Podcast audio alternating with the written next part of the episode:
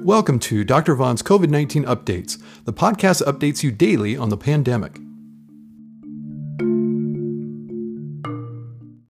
Okay, here's your show for May 26, 2020.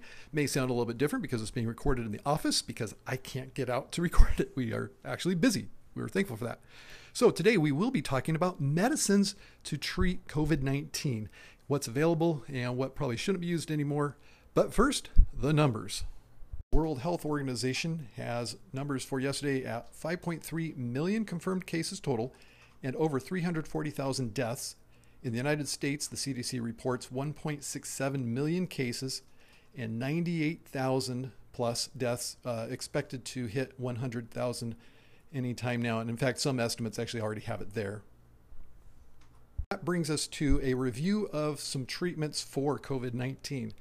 The latest news uh, is actually just the official publishing of some information that Dr. Fauci was making uh, very popular back, I don't know, a week or two ago.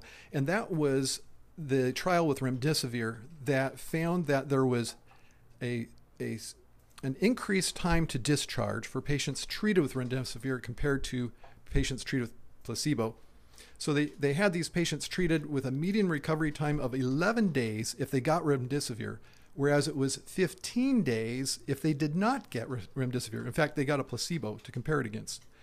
The study was stopped early because of the statistical significance to the results showing that patients were getting better.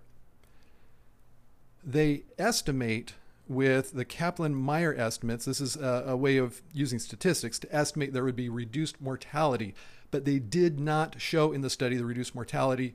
They would, they expect that they would have had the study continued, but that would mean treating patients with placebo when you know that they would have done better with the drug. So that's why they converted all of the placebo treated patients to be treated with remdesivir.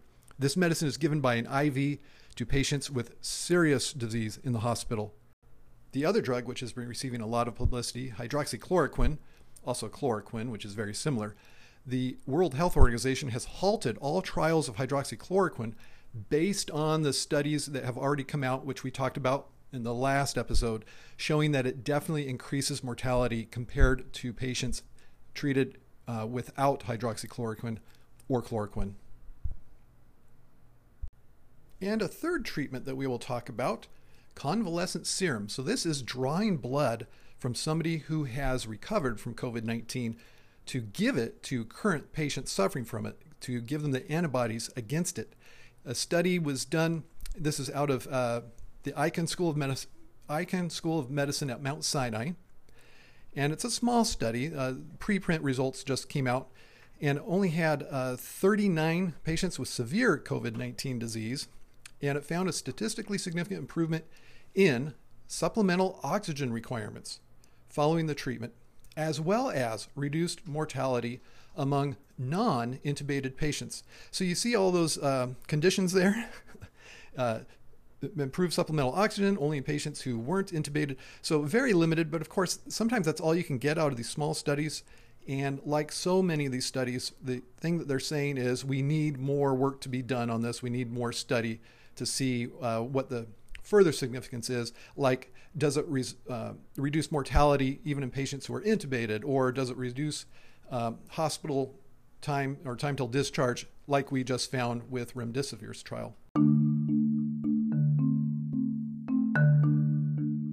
That's it for today. Please do tell your friends who are interested in COVID 19 pandemic updates to subscribe to this podcast. That would really be appreciated. Until next time, Dr. Mark Vaughn telling you to stay in good health.